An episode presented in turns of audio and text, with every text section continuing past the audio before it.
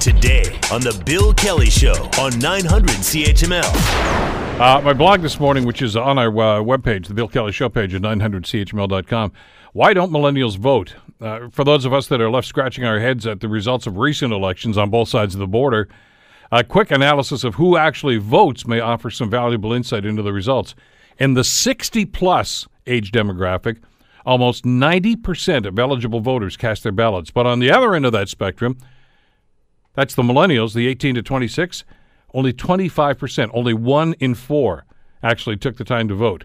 So, you know, you talk about you get the government you deserve.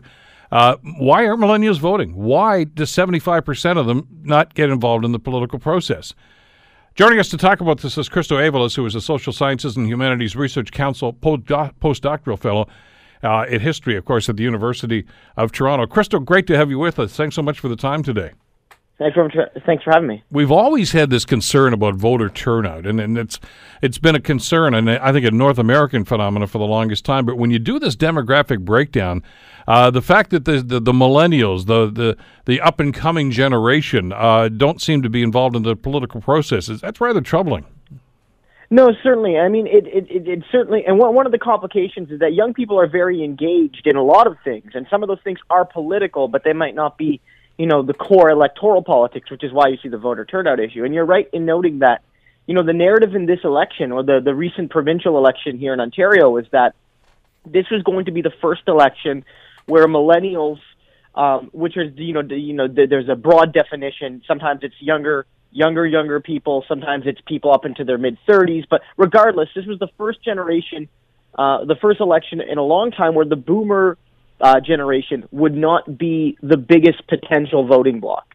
And you know the the caution I raised at the time was that look, millennials might now be the biggest voting bloc, but the question is, will they actually vote in an in you know sufficient numbers to to actually become that biggest biggest voting bloc? And as we've seen, you know they didn't. And and you're right. In in Canada, we do have voter turnout issues. Some provinces are have higher voter turnout than others, but you know this election in Ontario, we had higher turnout uh, than we've had in a long time but you know it's it's nothing approaching you know the 80 90 percent you see in some parts of the world what i find interesting about this and almost incongruous about this though christo is this is the generation the, the millennials this is the generation of, of, of startups of of going at their on their own of saying look i don't care how you've done it in the past we're going to be different we're going to be innovative uh, and and you would think that they would take that sort of energy into the political process, but that doesn't seem to be the case. I mean, it's it's it, in some ways it, they have. Like, I mean, if you look now, we're electing more younger politicians than we've had before. I mean, so in a sense, we are changing things. Like, for instance, whether it was the 2011 um, NDP rise or Rachel Notley's government in Alberta, or even you know the Ford Conservatives have a decent amount of of young people in their in their caucus. You know, young people are getting engaged more directly in the political process than maybe they had in the past. I mean, you're you're you're you're much more likely to see sub 30 year olds in in government in you know legislatures and in parliament. You see some of them some young people in cabinet. Even Justin Trudeau in a, in a relative sense is is quite young for for being you know prime minister. So you know young people are getting involved but you you make an interesting point. It's it's not translating into a broad kind of rise in youth and young people turn out at the polls. And it, it is quite puzzling because, you know, young people in some ways have a lot of grievances, um, whether it's, you know, lack of access to the same kind of job opportunities their parents had, whether there's a concern about social programs not being there, whether it's a concern about, you know, high daycare costs for people who are maybe starting families or who will be starting families in the next few years. So, you know, there is a kind of sense that young people are getting involved, there are role models for young people. I mean, Justin Trudeau is the oldest of the federal leaders right now, um, and we have two leaders that are sub forty. Um, but it's not translating into into participation amongst the kind of sub, say, sub thirty five, sub thirty crowd in actual voting. Is it because they need some sort of a charismatic figure? And I, I don't mean that as, as a as a as a knock against them, but historically we've seen that happen uh, where where that, that age group, that demographic will will, as you say, uh, gravitate to a Barack Obama. Uh, you mentioned Bernie Sanders even in the last election. Uh, you know, he was an older guy, but by the same token, that demographic seemed to, to relate a lot more to what he was saying. No, certainly, and I've written a bit about this. If you look at uh, Jeremy Corbyn, for instance, in England, who's running on a you know a distinct socialist platform, and I think it's helpful because he's almost he's old enough to remember the the the the, the world before neoliberalism, and the young people know only neoliberalism, and they don't very much like it. So it kind of was a, a match made in heaven, somebody like Bernie Sanders or Jeremy Corbyn and the young folks. But what happened in England was that they were projecting a conservative majority in the election in 2016, um, or 2017, sorry.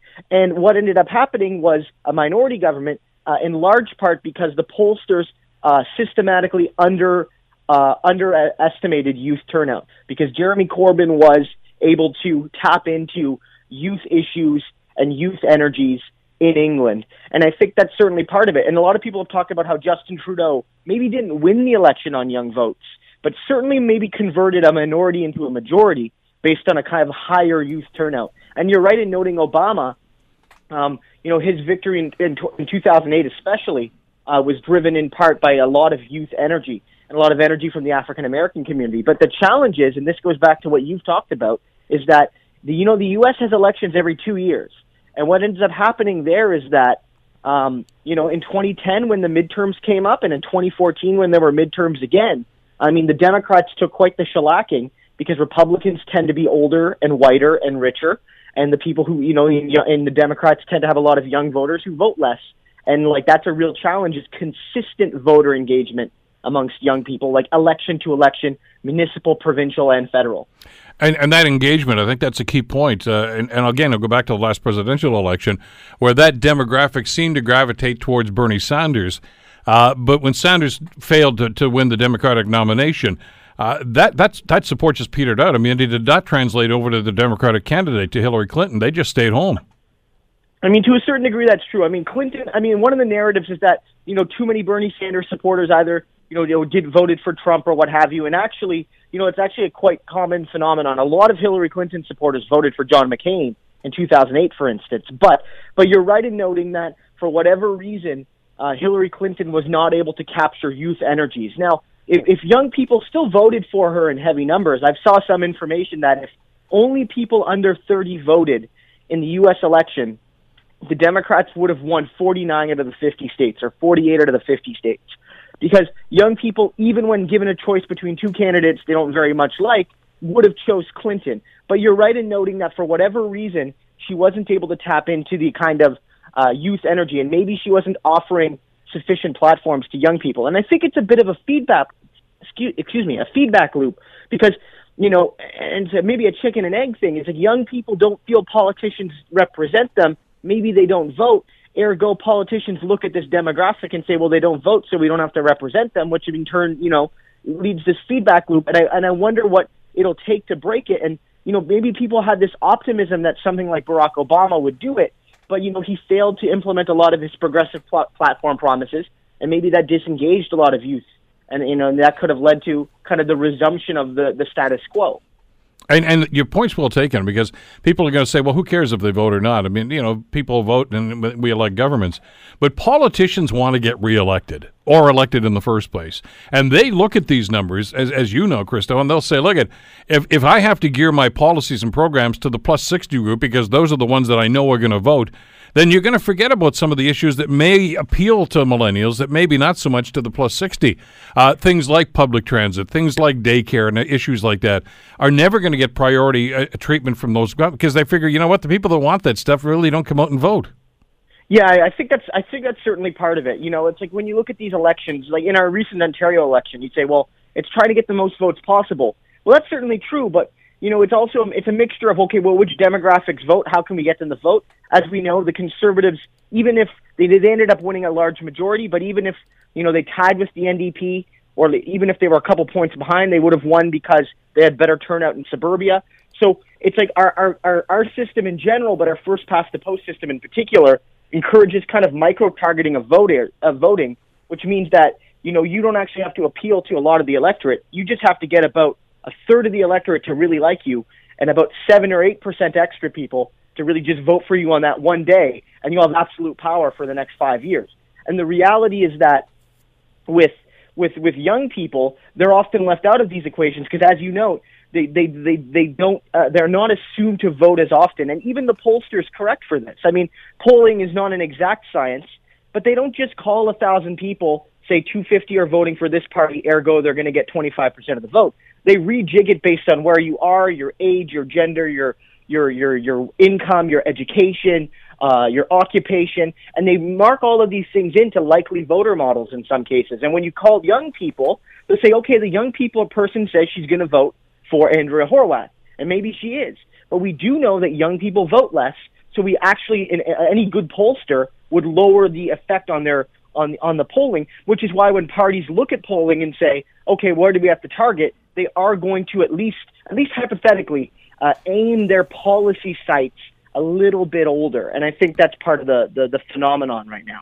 What about the technology, Christo? I mean, we're talking about a generation that uh, you know that's it's, it's well versed in. It's it's all about Twitter and Instagram and and and social media, uh, and and we're using 19th century technology for elections here still that uh, that may just I, turn off some people, frankly, because they there are more and more jurisdictions that are moving now to things like online voting and, and, and that sort of thing, or even the voting method. I mean, you talked about the first past the post method, which is going to be employed again in the next federal election, and who who knows how many elections after that. That people may just say, you know what, I, I, I don't want to get involved because the process is so old fashioned. No wonder it's it's it's broken.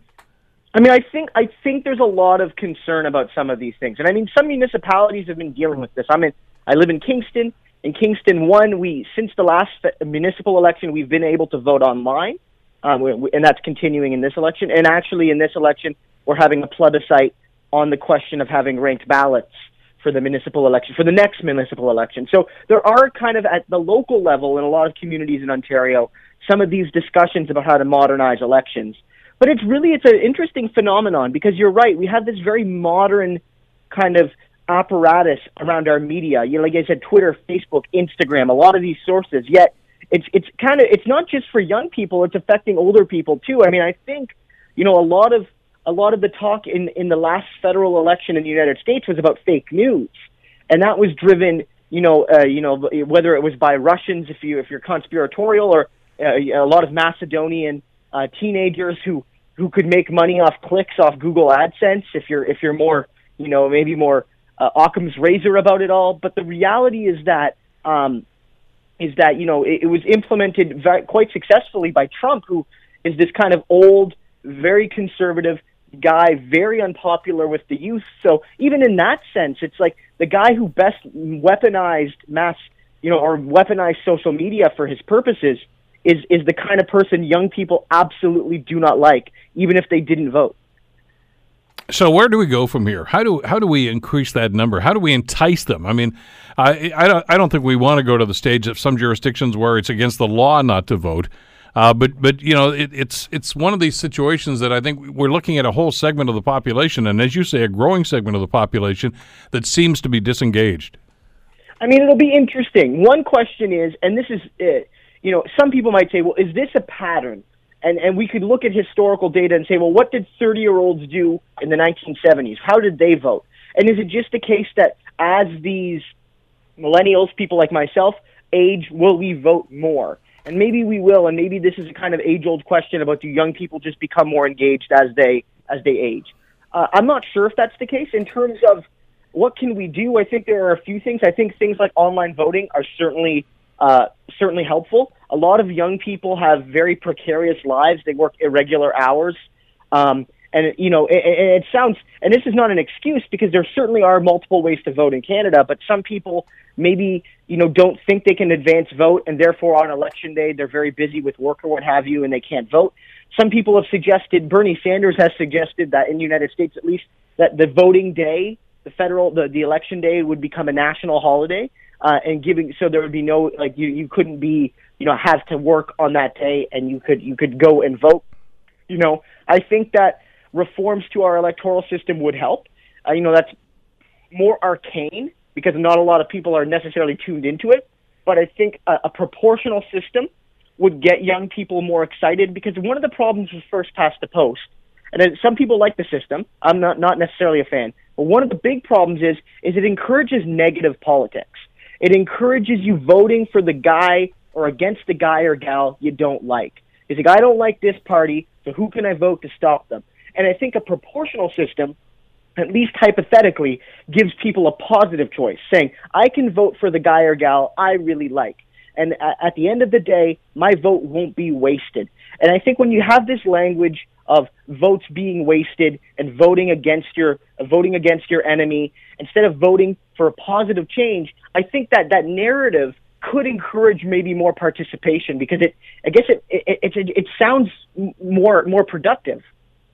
Well, and it does. I mean, you talk about that element. The other is uh, one candidate has to demonize the other candidates to, to try to, to disenfranchise that. And, and uh, obviously, with this other system that you're talking about right now, you don't do that because you may need that other candidate's support down the road, or, the, or at least the followers of that. As we saw, uh, I guess the best example of that was the, uh, the, the conservative leadership convention from last year, uh, where you saw a voter shift over to Andrew Scheer on the later side. He's a, he's a nice guy. He didn't take shots at anybody and it was a lot more easy, I think, for an awful lot of the people that were supporting other candidates to gravitate to him. That that seems to be a common characteristic in in in that sort of balloting as opposed to what we do now.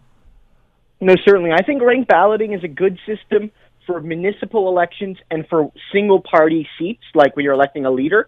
It's not necessarily good when you're electing um, like parliaments or legislatures. I think there you need something like mixed member proportional. And these systems are good because they they pre- in a lot of cases they preserve the local ridings. They don't have party lists that are designed by party insiders. All the options are people who are already running, and most importantly, they they give people a proportional voice, and it gets rid of this idea of of winner take all. It gets rid of this idea of micro targeting because again, in a in a proportional system, Doug Ford can't say, look, we're going to target like older folks and we're going to target the non non Hamilton 905 and that's where we're going to win this election. And we can kind of say screw it to the rural people who always vote for us, and we can say screw it to the downtown people who never vote for us, and go to that micro targeting because 38 gets us absolute power for one half of a decade. And and to me, it's like that kind of system. Uh, it doesn't appeal to me, and my inkling is that it doesn't appeal to a lot of young people. And and I mean, I'm concerned because young people should look at that system and say, hey, participation is vital because if you don't, you are going to lose your voice for five years in some way. But I think a proportional system, one that if you get 38% of the vote, it gives you roughly 38% of the power, which means Doug Ford would have a strong, you know, a strong lead over the opposition, but he would still have to work with them on issue by issue bases. Um, I think is a more collaborative approach and is a more engaged approach. And I think, frankly, you know, there's been a lot of coverage at Queen's Park but you know, there's a certain sense from some people that well, you know, Ford's got a majority. You know, at the end of the day, he's going to pass this legislation.